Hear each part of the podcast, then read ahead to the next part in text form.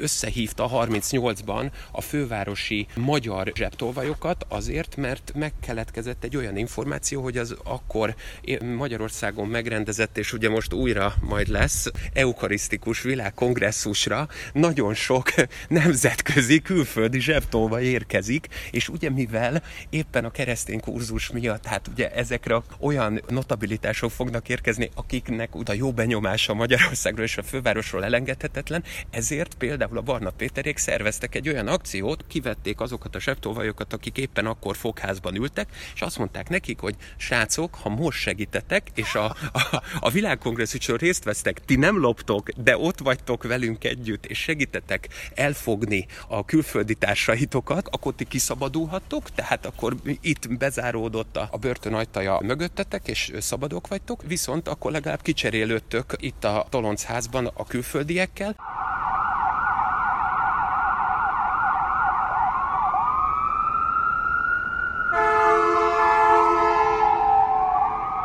Sziasztok, ez a Tangó és Kes Bezsenyi Tamás, illetve Böcskei Balázs, továbbá a 24.hu bűnügyi podcastja. Szervusz Tamás! Sziasztok! Egy 6 órás workshopon vagyunk túl közösen, hiszen a Tangó és Kes léptéket, sávot és sebességet vált. Ez csak azon hallgatóink kedvéért mondjuk, akik töretlenül kitartanak mellettünk, és magasabb, komolyabb elvárásokkal is vannak felénk. Megígérhetjük, hogy ez mit is takar, azt majd talán október elején már mindenki látni fogja. Sok, mond, sok mindent elmondtunk a nagy titokból ezzel, nem Tamás? Így van. Maximum csak annyit érdemes talán hozzátenni, hogy így legalább személyközébbé válhat a kapcsolatunk a hallgatókkal, ami nyilván itt a koronavírus ezt, idején megint nagyon jó ezt, reklám. Ezt talán ne itt tárgyaljuk ki. Ellenben arról kezdtünk el beszélgetni, hogy a zsebtolvajt abban a tekintetben ismered fel, és akkor pontatlan voltam, hogy tudod, hogy milyen technikával dolgoznak. Tudod, hogy mire kell figyelni a közlekedési eszközökön. Te magad is már egy ilyen eseményben, mint aki a folyamatot és közbeszólt, hogy álljunk meg egy pillanatra, le tudod ezeket a helyzeteket buktatni. Tehát tudod, hogy hogyan dolgoznak a zsebtolvajok. Amikor felszállsz egy közlekedési eszközre, vagy bekerülsz egy olyan tömegbe, ahol ennek az esélye megtörtént, szoktál ezekben figyelni, megszólal a csengő benned, hogy hoho, itt van az egyik legtechnikásabb ö, ö, bűnelkövető ebben a közegben lehet maga a zsebtolvajok, hiszen az, hogy nekik technikájuk van, az azért az, az abszolút elismerendő. Azt mondnak abban az értelemben, hogy igen, az a technikás elkövetés. Gyerekként sok esetben előfordult, hogy amikor mondjuk én karácsonyi vásárokon voltam, vagy valami olyan nagyobb ö, happeningen, ahol nagyon sok ember megfordult, ott valóban felmerült bennem, de hát ez azért részben annak is volt köszönhető, hogy a, mondjuk úgy, hogy az iskolai közegben ö, ismertem olyan fiatalokat, akik a zseblopásnak ö, különböző ö, vonalaira mentek rá, ö, bár ebből az egyikük, aki ö, még mindig a, a Tompa utca és környékén lakik, ő, ő inkább a 4-es 6-ost használta, és ö, nyilván az fontos egy, egy ilyen esetben, hogy alapvetően a zsebtolvajokat kevéssé ismerjük, ö, nagyon nem ö, jellemző a kinézetük, hanem sokkal inkább egy valami fajta szürkeséget ö, ö, sugározhatnak magukból, vagy ö, fiatalságuk okán nem feltétlenül ö, lesznek először gyanúsak az átlagembernek. Na ez az az első pont, hogy amikor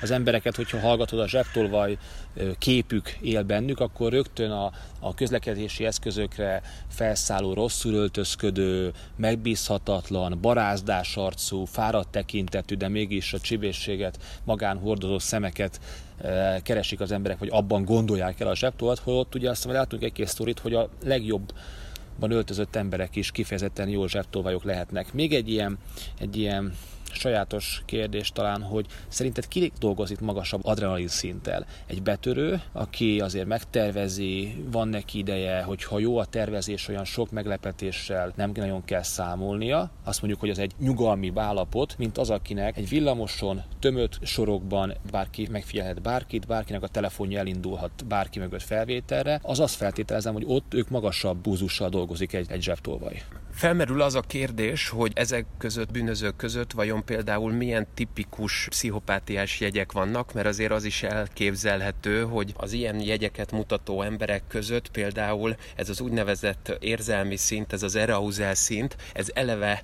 nagyon alacsony, és lényegében akkor válik a normális szintűvé, amikor ők egy ilyen kitettségben, egy ilyen bűncselekmény elkövetése idején vannak. Egyébként ez sajnos adott esetben gyilkosoknál is előfordul. Hoppá, várj egy pillanat, hogy tehát akkor kerül nyugalmi állapotba, amikor megkezdődik az akció. Pontosan. Pen emiatt van az, hogy vannak olyan elkövetők, akik kifejezetten a bűnelkövetést minél többször és minél gyakrabban akarják átélni, hiszen lényegében nekik az egy pangási állapot, amikor például nem tudnak valakit befolyásolni, átverni, vagy adott esetben meglopni. Aha. Én azt gondolom, hogy a betörőnek talán amiatt lehet egy komolyabb stresszfaktora, mert ha most egy technikás betörőről beszélünk, ahogy a kérdésedben is volt, az nyilván előkészül, az, az úgynevezett környezettanulmány figyelés miatt már több napig az áldozatával, a potenciális értettel valamennyire együtt mozog, és így az, amikor kiválasztja azt az időpontot, amikor végrehajtja akár társaival együtt a cselekményt, úgy lehet elmesélni talán a laikusok számára, mint hogyha valaki egy koncertjegyet vásárol, és már alig várja, hogy részt vehessen a, a koncerten. Mert hogy a zsebtolvaj egy sokkal gyakoribb cselekvést uh-huh. hajt végre, akkor, amikor... Guns nem lép fel minden héten, a betörő sem tud minden nap belépni az akcióba. Így van, viszont a zsebtolvajnak, minthogyha egy taxisofőrről lenne szó, egymás után vannak fuvarjai, pontosabban kísérletei arra, hogy pénztárcához jusson,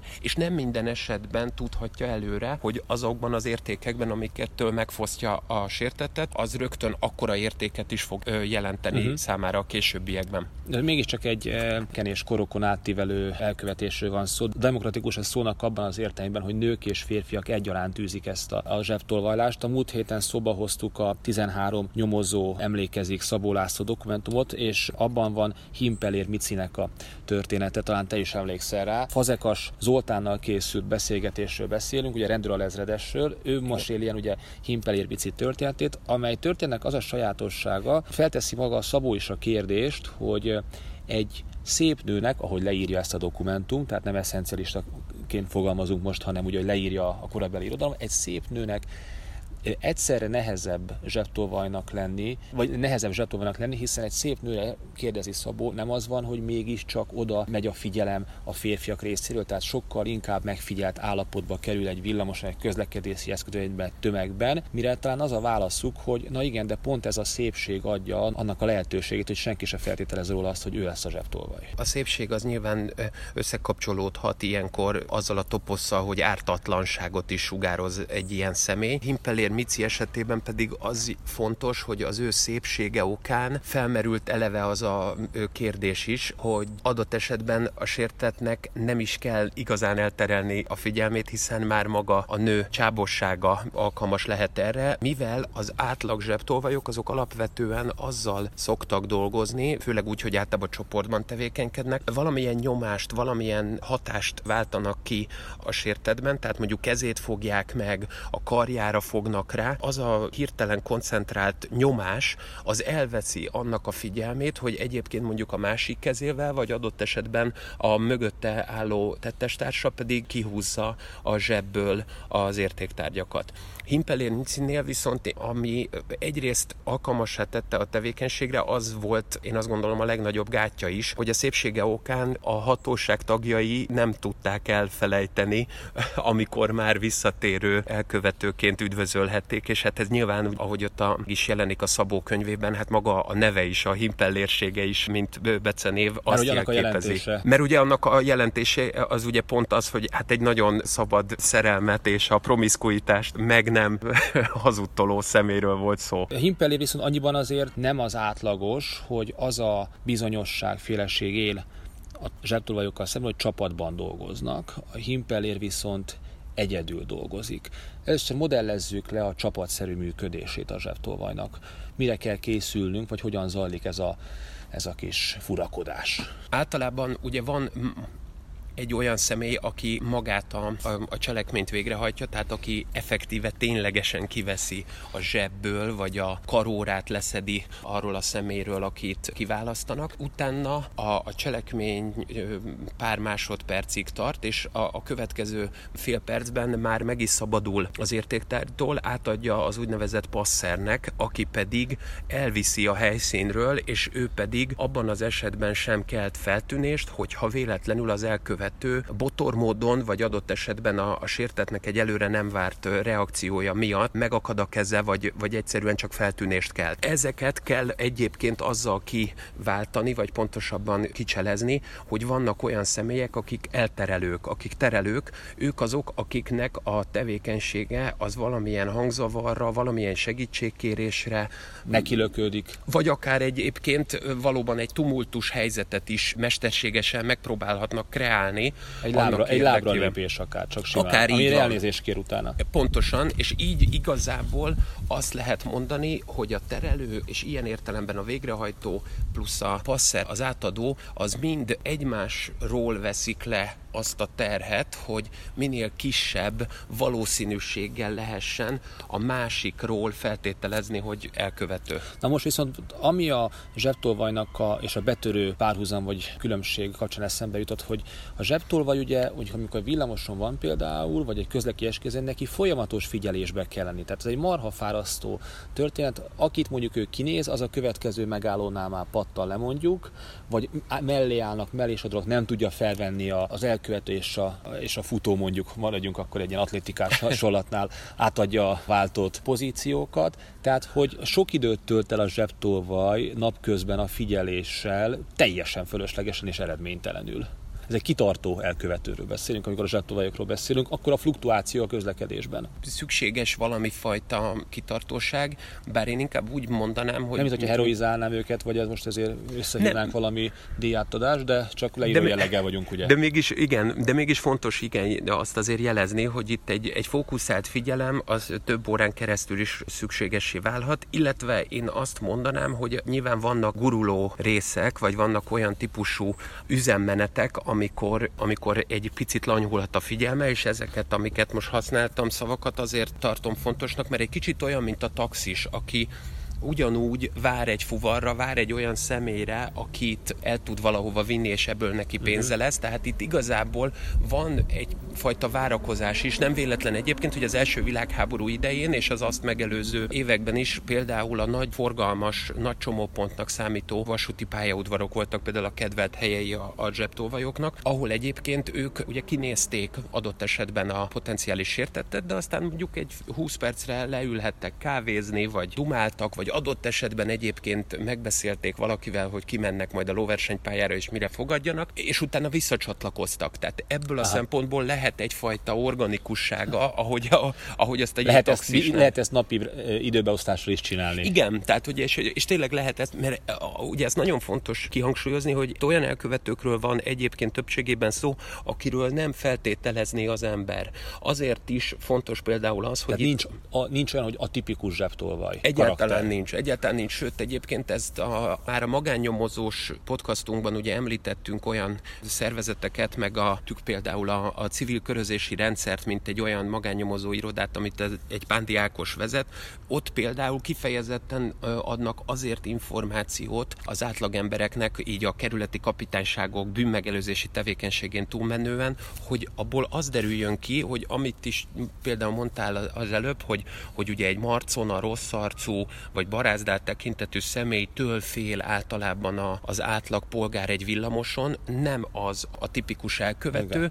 Igen. Én magam is azt tudom mondani, hogy a, az én gyerekkoromban azokat, akiket ismertem, és ezzel tevékenykedtek, ők egyrészt fiatalok voltak, másrészt pedig vékony dongájú, nem elsősorban erőszakos fellépésű személyek, és aztán a későbbiekben pedig a 2000-es években egyre gyakoribb volt már az, hogy ugye átjöttek a határon túlról a környező különböző országokból olyan fiatalok, akik egyébként, például nekem volt egy ilyen ismerősöm, aki előszeretettel csinált bűvésztrükköket, például az Erzsébet téren, de egyébként egy jó zsebtolva is volt. Kézügyesség az egy kulcs történet, tehát mondanám, hogy zongoristák előnybe, ugye hosszú ujjak és vékony ujjak, tehát itt nagyon itt a melós kezek alapvetően, amelyek mondjuk butorcipelésbe is minden tiszteltünk a butorcipelőké, nem nagyon tudnak játszani. Azért, ahogy hamis kártyás sem lehet akárki, úgy szerintem ez a zsebtolvajság technikája is valami olyan képességet kíván, amire botrányosan rosszul fog hangzni, hogy nem az, hogy születni kell, de ez, nem gondolom ezt egy ilyen tanulható dolognak. Tehát valami több kell, amit, ahogy nem mindenkiből lesz jó dárcos. Igen, az elején mondtad is ugye a betörővel való összehasonlítást, és most a butor cipelőt, akkor azért azt érdemes hangsúlyozni, hogy például az 50-es évek Magyarországán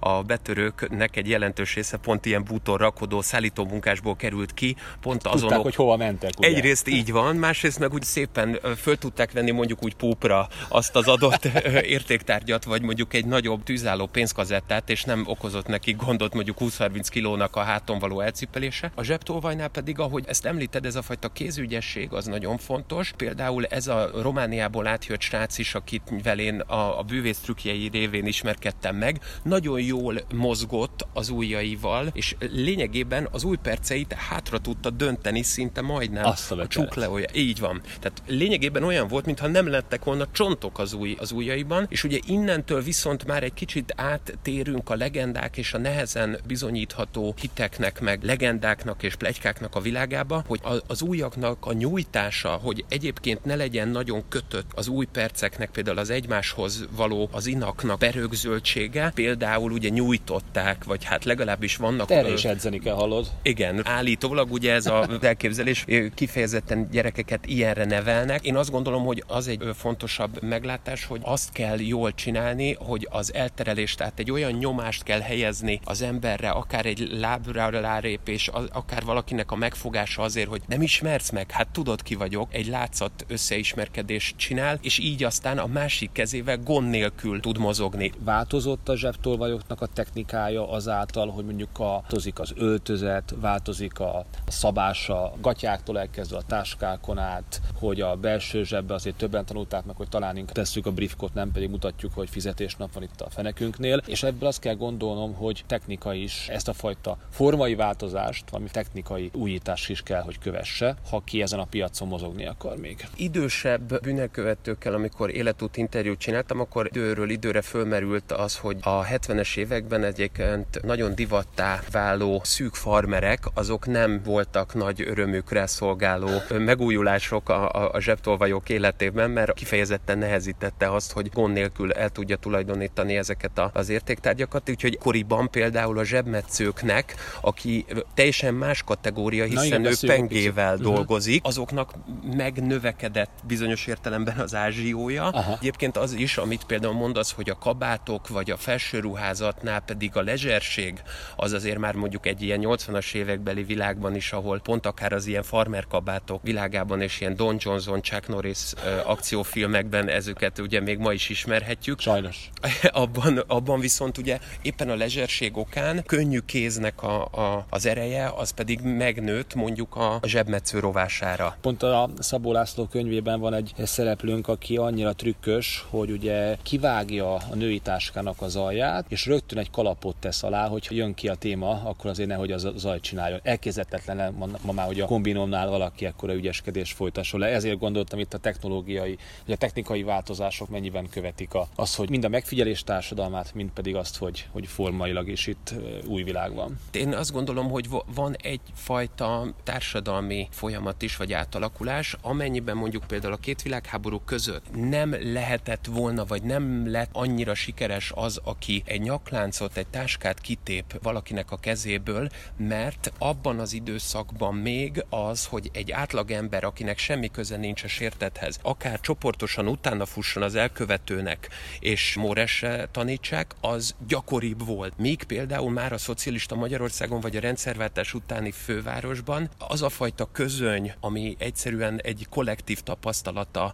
a városi teret használó embernek, az már lehetővé tette, hogy az ilyen kicsit úgy fogalmaznék, hogy brutális elkövetést mondjuk egy a kalappal szépen bűvészkedő elkövetővel szemben, azt felszínre hozta, és követelte érezte már meg azt a fajta uh-huh. finomságot és érzékenységet, mert egyszerűen valóban az a fajta közöny, amit már oly gyakran emlegettünk meg bűnügyi filmeknek is tárgya, mint a hetedik című alkotás, az lehetővé teszi egy kicsit ezt a, ezt a fajta brutalitást, de természetesen azért a kérdés magjában ott van az, hogy technikák olyan szempontból nem változnak, hogy az a fajta kézmozgás, illetve még inkább az a fajta rendszer, amit mondtunk már, hogy itt a passzer és az elterelő, az egy olyan általános elv, ami már a század elejé fővárosban is így működött, és úgy pont akár ebben az említett fejezet részben úgy a Fazekas alezredes elmeséli úgy Kalabér történetét, aki mint egykori Ezt betörőből... Akartam, hogy vannak-e, vannak-e legendás zsebtolvajok, akikre úgy azt mondjuk, hogy generációkon keresztül iskolateremtőek, aztán tanítványaik voltak, és, és, és van valahol egy szobruk valakinek a szívében vagy tárcájában, mert hogy a betörőknél vannak ilyenek, meg hogy vannak más híres, már keményebb, nehéz súlyú öklözők, de hogy vannak-e legendás zsebtolvajok, akikre tényleg a történelem ilyen referenciaként emlékezik. Pont az előbb említett Kalabér, aki egyébként mint betörő több esetben sikeresen hajtott végre olyan bűncselekményeket, egyébként javarészt külföldön, tehát például Alexandriában is ő, és Egyiptomban is működött, illetve Lembergben és egyáltalán Lengyelországban is, ahol például ez utóbbi helyen effektíve inkább egy már rablássá fajult betörése, mivel a, a nagy birtokosnak, akit Burovski Gézának hívtak, az ő egyik beosztottja az tetten érte, és akkor kapta az egyébként azt a lövést, amikor utána lőttek, ami miatt egyébként megsántult. Az ő esetében Ráadásul egy olyan technikás zsebtolvajról van szó, aki igazából azt fejlesztette ki, hogy végrehajtott és létrehozott egy zsebtolvaj iskolát. Egyébként ez a zsebtolvaj iskola, amit a Kalapér Sándor csinált, ez először ennek az egyik eklatáns pontja éppen a Horváth Mihály tér és környéke volt, ahonnan még ráadásul nagyon könnyen tudta rekrutálni is a, a fiatalokat. Ugye Józsefvárosi térről beszélünk. Igen. Hallgatva ezeket az történeteket, és főleg ez a passzer és passzeroló és egyéb hasonlatos igazából csapatban dolgozást. Ha jól gondolom, akkor ha beszélhetünk látenciáról, akkor a zsebtulajok esetében a zsebtulajok által elkövetett esetek ezek közé tartoznak, a szónak abban az értelmében, hogy ezeket megfogni, lebuktatni nagyon nehéz, ennek megfelelően a rendőrség gondolom akkor azért akkor a kapacitással nem is fordít az ilyen típusú ügyekre. Másképpen meg azt is gondolom, hogy azért kevesen is fordulnak pont ennek okán is a hatósághoz, hogy nézzük már meg azokat a kamerákat, hát ha. Könnyű tetten érni? Nem könnyű tetten érni, sőt alapvetően a mai napig azt lehet mondani, hogy a legrosszabb felderítési mutatóval rendelkező bűncselekménytípusról van szó. Egyébként a már említett betöréshez hasonlóan ezért ez is egy kriminalisztikai fogalom olyan értelemben, hogy valamilyen speciális lopásról beszélünk, amit a BTK-ban másként határoznának meg, hanem az általános lopás alá esik, uh-huh. ugyanúgy, ahogy a betörés is csak kriminalisztikailag értelmezhető. Ami furcsa és talán pont ellenkező előjelűvé válik, mint ahogy azt beszéltük, hogy a korábbi két világháború közötti Magyarországon mondjuk egy erőszakosabb lánckitépés éppen a, a közöny általános társadalmi tapasztalatának a hiánya miatt még nem működött ebben az időszakban mégis a, a bűnözés történet sokkal több nagyformátumú zsebtolvajt ismer. Ha. Tehát például Bese András, aki a, a keleti pályaudvar környékén előszeretettel mozgott, vagy Őszéliás, aki szintén egyébként ilyen kalapos módszereket előszeretettel csinált, például azzal is még meg tudta ezt bolondítani, hogy amikor a hatóság tagjai őt ruházat átvizsgálás céljából előállítottak a kapitányságon, akkor a kalapja alá helyezte be például azt a pénztárcát, amit rajta keresett kerestek volna. És sőt, egyébként egy esetben képes volt még visszadugni, pontosabban, ha tetszik, visszalopni a sértetnek a, a kabátjába. Azt nagyon a udvarias ember. Nagyon, nagyon udvarias korrekt. ember volt, mert ö, akkor már tényleg nagyon félt attól, hogy, hogy meg fogják rövidíteni, de ott például ebben, abban a konkrét esetben a sértet volt az, aki viszont ezt nem mondta el a hatóság tagjainak. Az őszéliás meg nagyon ideges volt, mert hogy ő tudta, hogy hát most loptam vissza, most dugtam vissza hozzád, miért nem mondod el? És így ugye nem tudott korábban szabadulni, emiatt aztán később meg is fenyegette, és pénzt kért tőle, úgyhogy nyilván van itt egyfajta erőszakosság is, de hát azt lehet mondani, hogy ebben az időszakban... Így legyen udvarias az ember, mi? Így van, hát legalábbis a zsebtolvajnak is van nehézsége. Akkor menjen végig az úton. Pontosan, igen, és akkor egy ilyen fenyegetés hatására azt lehet mondani, hogy ezt a történetet is azért ismerjük, mert olyan rendőrfogalmazók, detektív felügyelők, mint mondjuk például a Barna Péter, aki a bűnügyi osztályt vezette a 30-as években, sokkal inkább ismerték a zsebtolvajokat, és sokkal több olyan zsebtolvajjal volt dolguk, akiket időről időre lebuktattak, és éppen ezért, mint szokásos bűnelkövető, mint visszatérő vendég, az egy közkedvelt tudás volt, és ez azért fontos. Akkor itt akkor a társadalom segít igazából, a, hogy fontossá váljanak ezek az ügyek. Én azt gondolom, hogy igen. Tehát, hogy az, hogy például a két világháború között ennek sokkal nagyobb relevanciája volt, és ismerjük ezeket a neveket, amiket Aha. most el tudunk mondani, ezzel szemben például a máról sokkal kevesebb ilyen nevet tudunk, de már a szocialista időszakban is kevesebbet tudunk, annak pont én azt gondolom, hogy az lehet az oka, hogy az erőszakosabb utcai rablásoknak a, a lehetősége és a sikeres végrehajtása az, az megerősödött, mert az említett két világháború között például pont ez a Barna Péter összehívta 38-ban a fővárosi magyar zsebtolvajokat azért, mert megkeletkezett egy olyan információ, hogy az akkor Magyarországon megrendezett, és ugye most újra majd lesz, eukarisztikus világkongresszusra. Nagyon sok nemzetközi külföldi zsebtolva érkezik, és ugye mivel éppen a keresztény kurzus miatt, hát ugye ezekre olyan notabilitások fognak érkezni, akiknek a jó benyomása Magyarországról és a fővárosról elengedhetetlen, ezért például a Barna Péterék szerveztek egy olyan akciót, kivették azokat a zsebtolvajokat, akik éppen akkor fogházban ültek, és azt mondták nekik, hogy srácok, ha most segítetek, és a, a, a világkongresszuson részt vesztek, ti nem loptok, de ott vagytok velünk együtt, és segítetek elfogni a külföldi társaitokat, mert hogy felismeritek, hiszen egy, egy zsebtolvaj sokkal könnyebben ismeri fel a másik zsebtolvajt, mert azokat az egyébként nem jellegzetes, nem gyanúra okot adó mozdulatokat jobban kiszúrja, akkor ha ezt a fajta ilyen merkantilista gazdaságpolitikához hasonló, tényleg ilyen nemzetgazdasági szemléletet képviselitek, akkor ti kiszabadulhattok, tehát akkor itt bezáródott a börtön ajtaja mögöttetek, és szabadok vagytok, viszont akkor legalább kicserélődtök itt a Toloncházban a külföldiekkel, és hát újra szabad utat kaptok. És ez nagyon sikeres volt. Ebben a világkongresszus ideje alatt a, a Barna Péter jelentései szerint összesen 23 lopás történt, és abból is több egyébként csak vesztés volt, elvesztés, amiből később meg lett valahol máshol a, az elkallódott érték, és egyébként az a 23 is csak kis volumenű volt. És itt azért megcsillan egyrészt a szellem, meg én azt gondolom, hogy megcsillan az is, hogy még volt egy olyan típusú beszélgetés a bűnöző és a rendőr között, ami ma már például talán azért is elképzelhetetlen, mert külföldről át Magyarországra vagy nagyvárosok éjszakai életét megbolondító zsebtolvajok érkeznek, és például a felderítése az úgy kell elképzelnie a hallgatónak, hogy nagyjából teljes, tehát ha 100%-nak vesszük az egyetlen tudomásra jutott lopások számát, akkor ez 5-10 százalék. Egyébként Budapest, meg kell, hogy még jegyezzem, a 90-es évek derekán, amikor volt egy olyan zseblopási alosztály külön a BRFK központi szervezetében, annak egy időben például 12-13 százalék volt a felderítési mutatója, és ezt senki nem értékelte, pedig ezzel, meg kell, hogy mondjam, ha. Európa élvonalába tartoztunk, ha. sőt, sokáig a legjobb felderítést az európai rendőrségek összehasonlításában a budapesti rendőrök csinálták. Hát azért a történetben nem az első, amikor a bűnözők segítenek a rendőrségnek és a hatóságoknak egy komolyabb brigádnak a megbuktatásában vagy elfogásában. Éljünk egy jó tanácssal a hallgatóknak. Egyrészt az, hogy gyűjtsék a forintot, mert hamarosan jön a Szocializmus bűnbarlangjai című könyv. Előrendelhető már a Kossuth kiadó gondozásában Tamással írt első, de nem az utolsó közös munkánk. Kellő szerénységgel mondhatjuk, hogy jelentőségteljes kötetről beszélünk. Aztán van a Facebook oldalunk, ahol... Tango és Cash oldalunk, ahol várjuk a adott esetben a, a reakciókat is, hogyha van bármilyen kritikait kérdésük. is persze, kritikait is, és majd itt lesz egy októberi bejelentésünk is, ami miatt megosztottuk veletek az elmúlt hat óránkat, mi ezt a beszélgetés történt, és egy jó tanács a végére.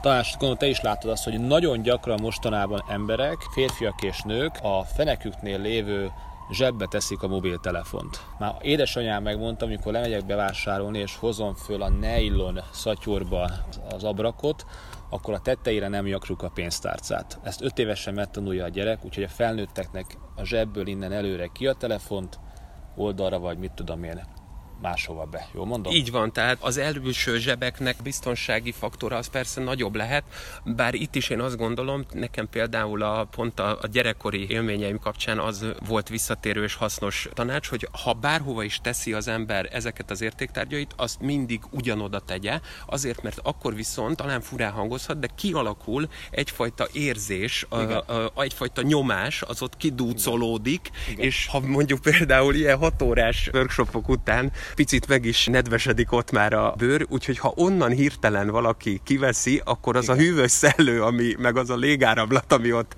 befúj, az esetleg hasznos jelzés lehet. Nagyon szép kép volt. Elköszönünk a hallgatóktól. Jövő héten újra találkoznak velünk. Börtönök, smasszerek, lemegyünk egy mély társadalomba ismételten, csak és el kell mondanunk, hogy vendégünk is érkezik, meglepetés vendég, úgyhogy jövő héten innen folytatjuk. Így van, és mi meg átléptünk már a bűntársadalom történetében is a 21. században, mert új platformokon is majd hamarosan, megkívánunk hamarosan. jelenni. Titkokkal egy adás volt, sziasztok! Sziasztok!